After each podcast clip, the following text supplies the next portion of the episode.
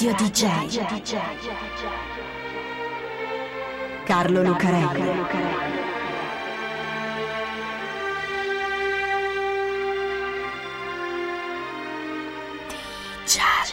Radio DJ è ancora Di Giallo con Carlo Lucarelli, il radiodramma di Radio DJ.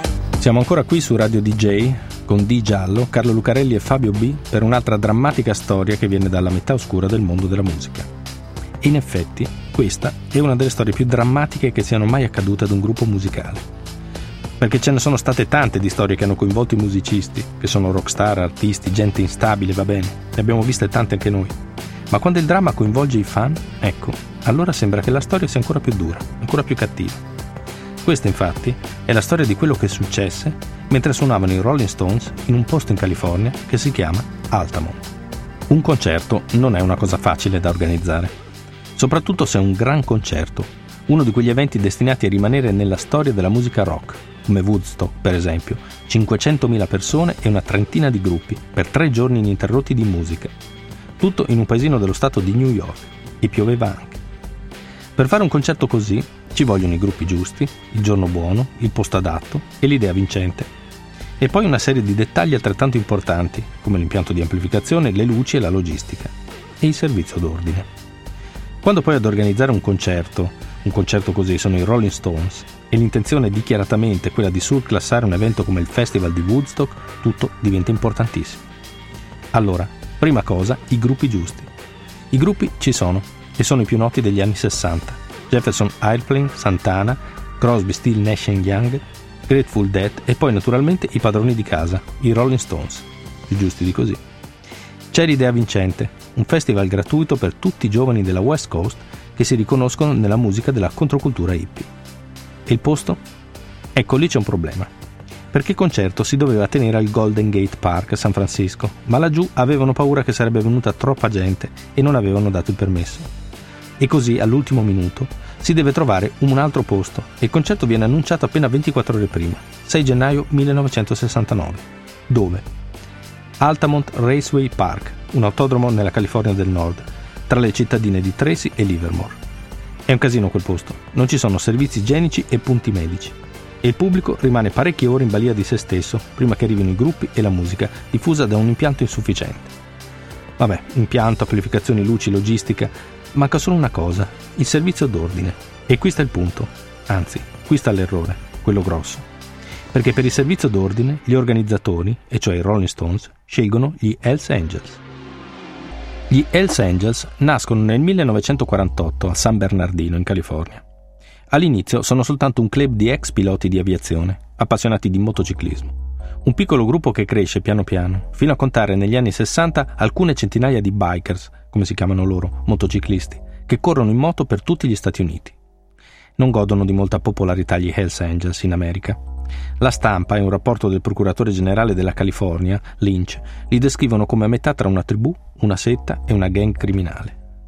Per esempio, i 450 membri del gruppo californiano hanno collezionato un record di 874 reati e sarebbero di più, sostiene il procuratore Lynch, se gli Angels non avessero terrorizzato i testimoni impedendogli di presentare le denunce.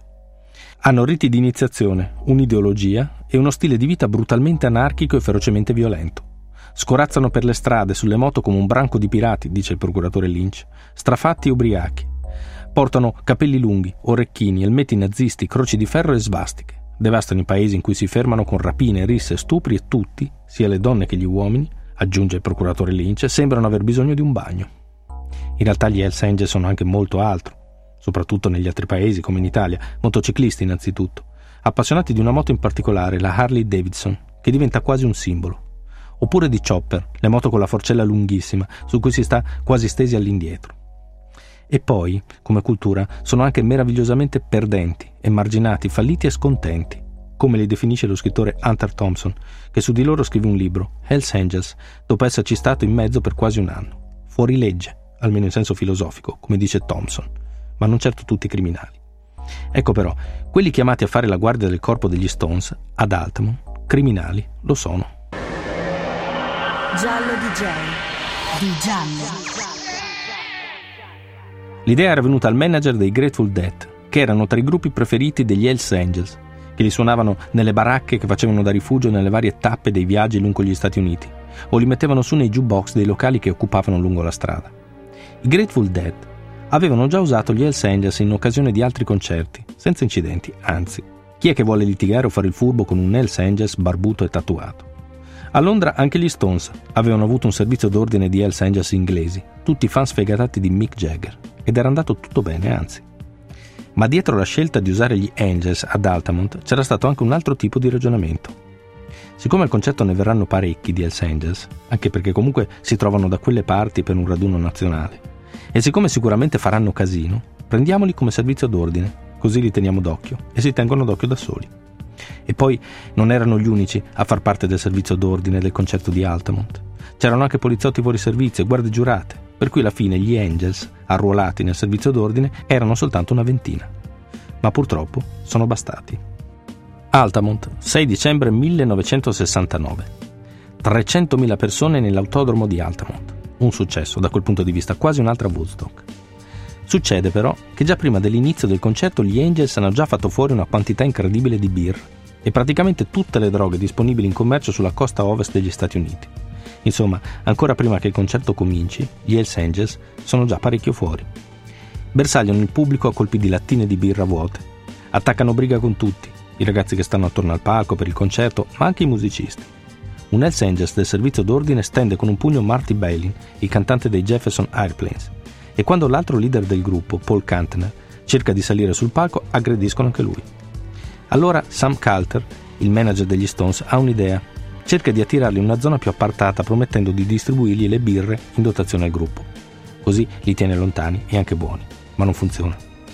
C'è un film che documenta tutto, si chiama Gimme Shelter e viene messo assieme dai fratelli Meisel nel 1970, con vari spezzoni delle riprese del Festival di Altamont. Il concerto comincia e già dall'esibizione di Santana si capisce che le cose finiranno malissimo. Gli stessi Grateful Dead avevano minacciato di andarsene, cattive vibrazioni avevano detto. Troppe risse sotto al palco, che è troppo basso e troppo vicino alla gente. È a quel punto che arrivano i Rolling Stones, che cominciano con Jumping Jack Flash. E quando arrivano a Under My Thumb, ecco che arriva anche Meredith Hunter. Meredith Hunter è un ragazzo di 18 anni, è uno degli spettatori del concerto, un fan dei Rolling Stones. E, cosa importante, perché parliamo di un certo tipo di Hells Angels, abbastanza cattivi e abbastanza razzisti, è nero. Meredith si spinge sotto al palco, che, l'abbiamo detto, è troppo basso e troppo vicino alla gente. Meredith ha in mano qualcosa, una cosa che nel documentario dei fratelli Mises sembra una pistola. Ecco, non si vede bene nel documentario, ma Meredith sembra che abbia in mano una pistola. C'è chi lo nega, e chi lo afferma decisamente come Dick Carter, il padrone dell'autodromo di Altamont. Meredith, dice qualcuno, voleva uccidere Mick Jagger. Ha anche sparato un colpo, lo si vede nel documentario. No, dice qualcun altro, ha tirato fuori la pistola per difendersi, perché lo stavano attaccando.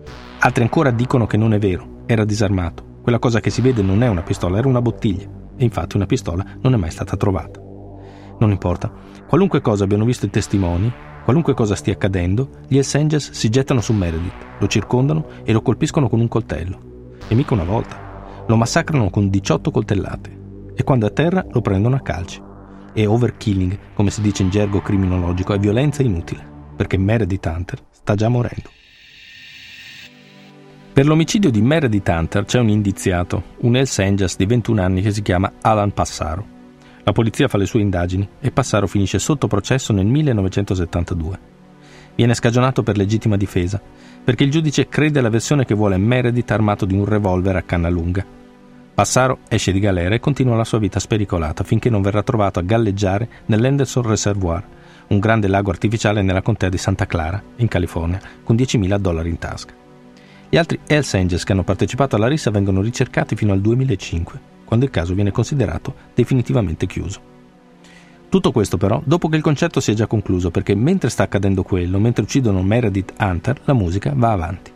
Mick Jagger sul palco vede quello che sta succedendo e quando capisce la gravità della cosa smette di cantare e dice a tutti di calmarsi.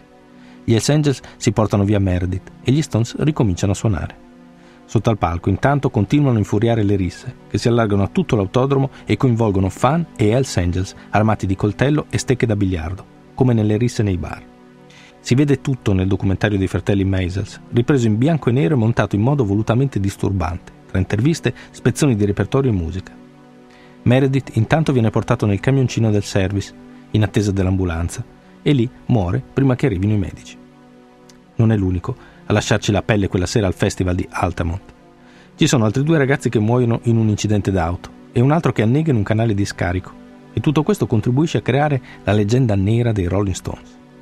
Una leggenda che si nutre di particolari sbagliati, ma che ci stanno perfettamente, come sempre succede con le leggende metropolitane del mondo del rock, soprattutto quelle della metà oscura, appunto.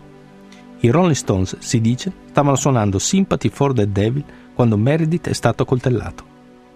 Una canzone maledetta come Sympathy for the Devil, c'è una maledizione in tutto questo. Ma non è vero. Mick Jagger stava cantando Under My Thumb, ma Sympathy for the Devil ci sta meglio. In ogni caso, maledizione o non maledizione, a quel maledetto concerto, quattro morti, di cui uno massacrato in quel modo, ci sono stati. Quattro morti. Ma ad Altamont, dicono in molti, c'è stata anche una quinta vittima.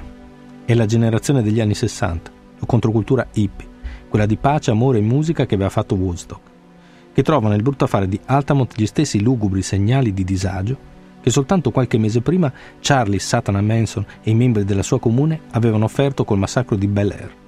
Helter Skelter, il titolo di una canzone dei Beatles, avevano scritto col sangue sulle pareti della villa in cui avevano ucciso sei persone. Ma questa è un'altra storia. Radio DJ Carlo Lucarelli 恰恰恰恰恰恰恰恰